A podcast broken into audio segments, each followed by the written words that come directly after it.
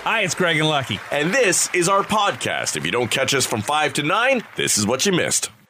Damn, if the Jays could have only had a few more games, what we needed was like a 200 game season, and they would have they would have been there. I Could have squeaked one out. yeah, I do feel bad for the Jays and Jays fans because it's been an exciting run over the last few weeks. Right, yeah. You know. Certainly having fans back in the building. Yeah. Uh, and uh, what, 30,000 fans over the weekend. too. Yeah. Uh, that that certainly helped, but yeah, you did have 150 something games. It, it just goes to show that the games in April, May, June, Right. uh, where they were blowing leads, they couldn't get the bullpen bullpen sorted out, uh, guys out with injuries uh, throughout the season. I think they they all matter. It came down to one win.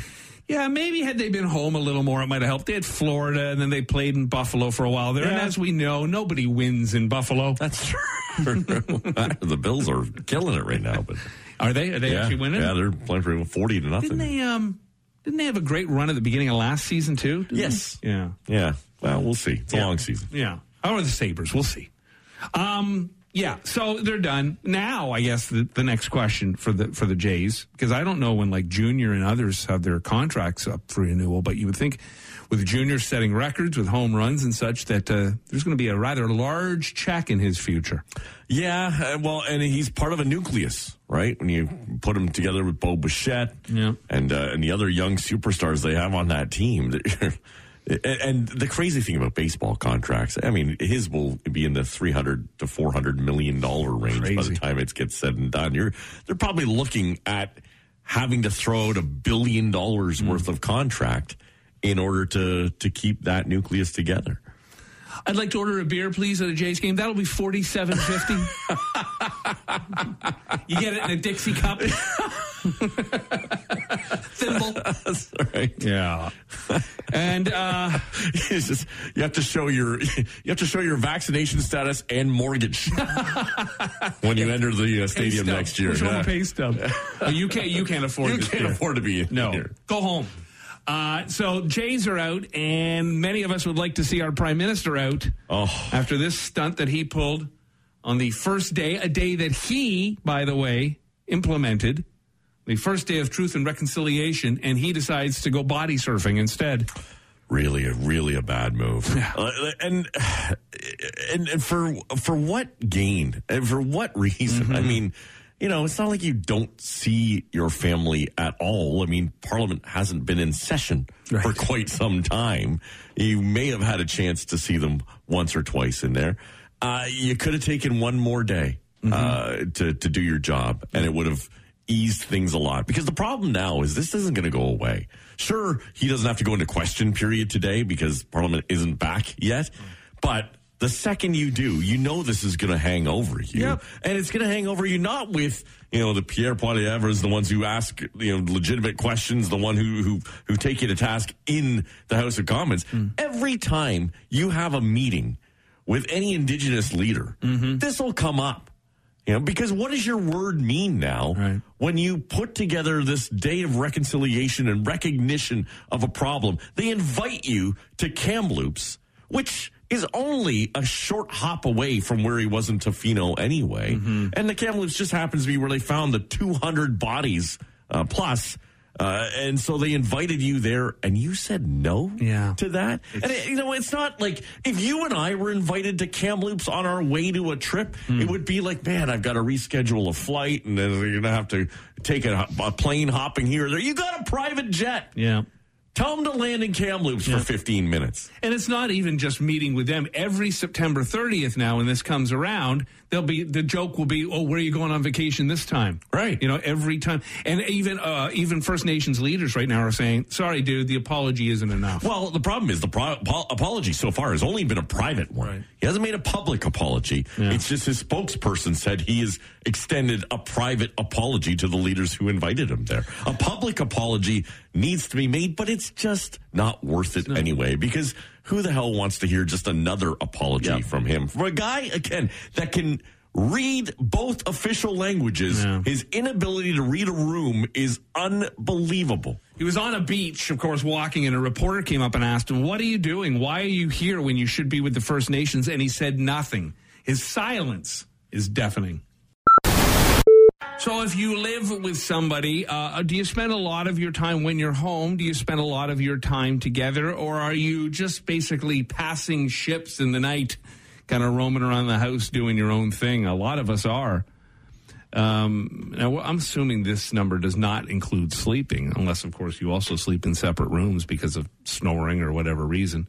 But the average couple spends just four hours a day in the same room as each other. That's outside of sleeping. Wow. Yeah, that must be per day, not night. But Yeah, on a typical weekday, couples spend seven and a half hours in the house at the same time, but only half of that in the same room. wow. And on weekends, couples spend nine hours under the same roof, but again, half of that actually together.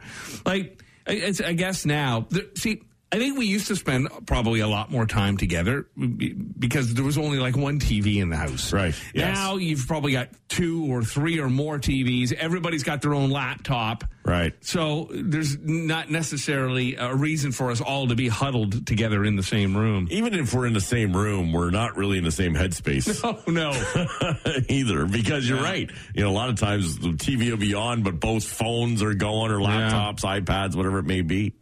I, I mean, we always, for the most part, uh, it, when it's time to kind of sit down and watch TV in the evening, we'll pick a show and sit together and watch it. Like, I don't think it's very rare that, say, Maria will sit upstairs watching one thing and I'll be in the basement watching something else. Right.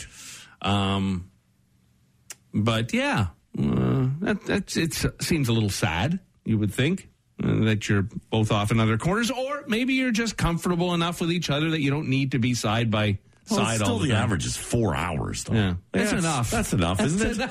That's enough. Plus the sleeping. yeah, yeah.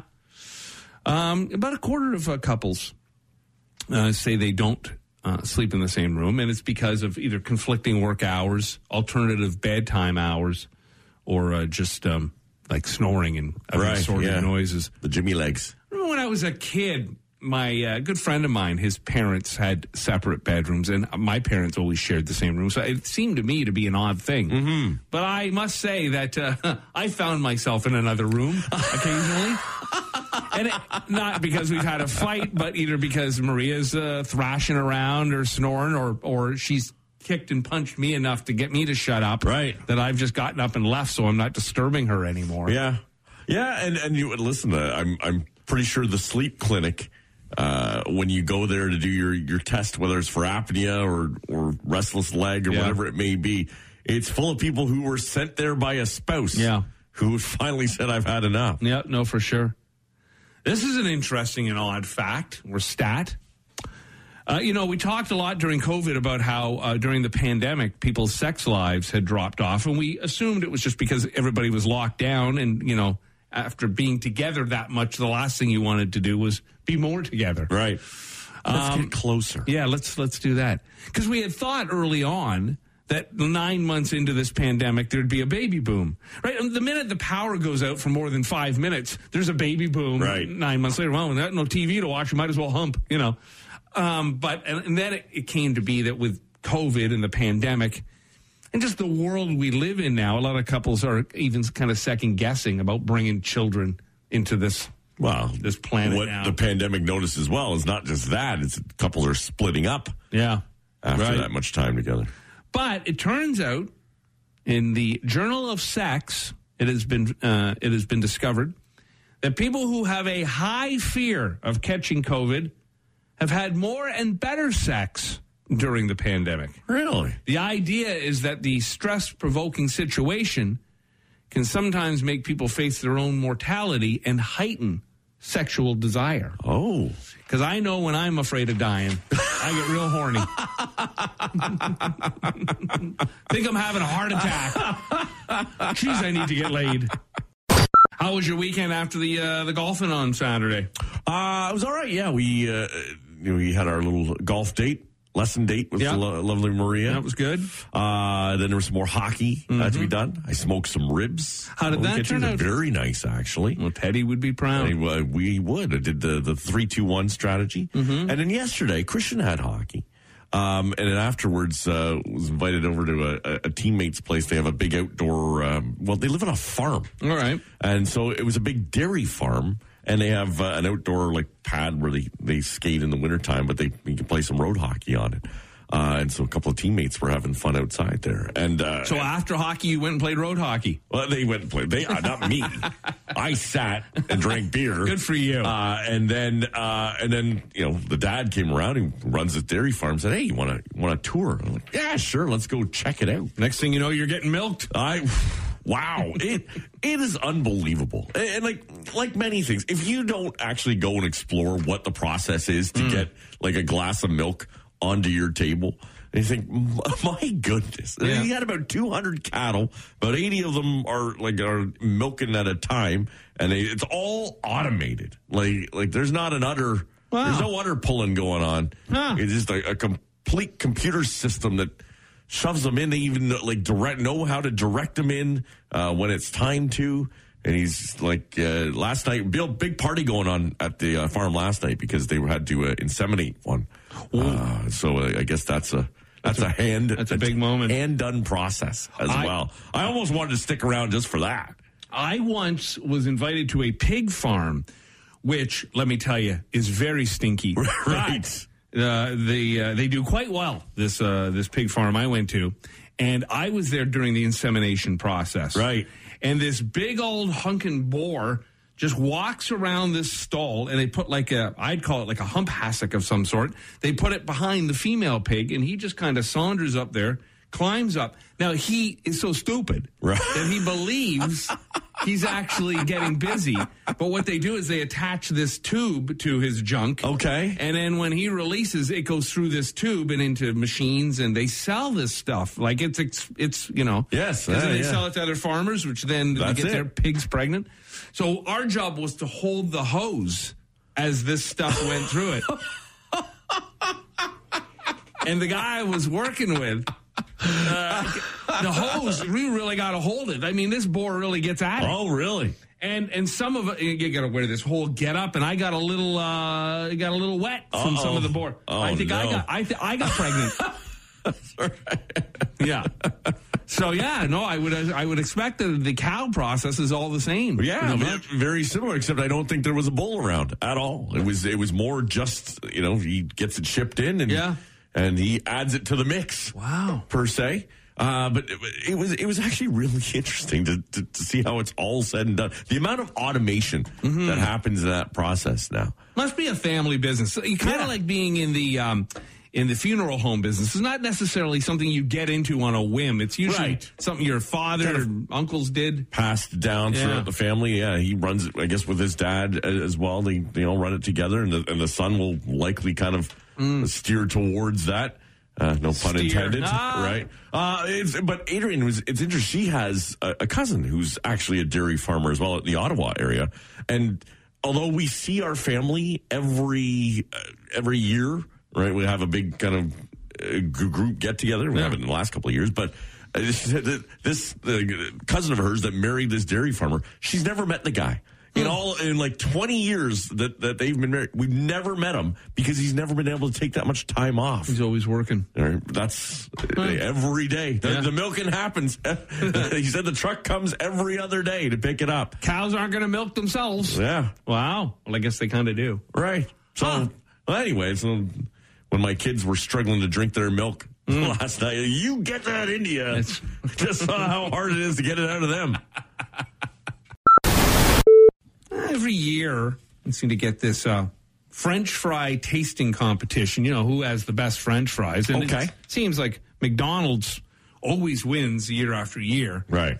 They fell to second place. What? Five guys now has the Really? number one spot in the French fry department. Are they that good? Five Guys fries? I haven't had. I've only had Five Guys burgers and fries, like a, a hand, not even a handful of times, because there's not that many locations around. Yeah.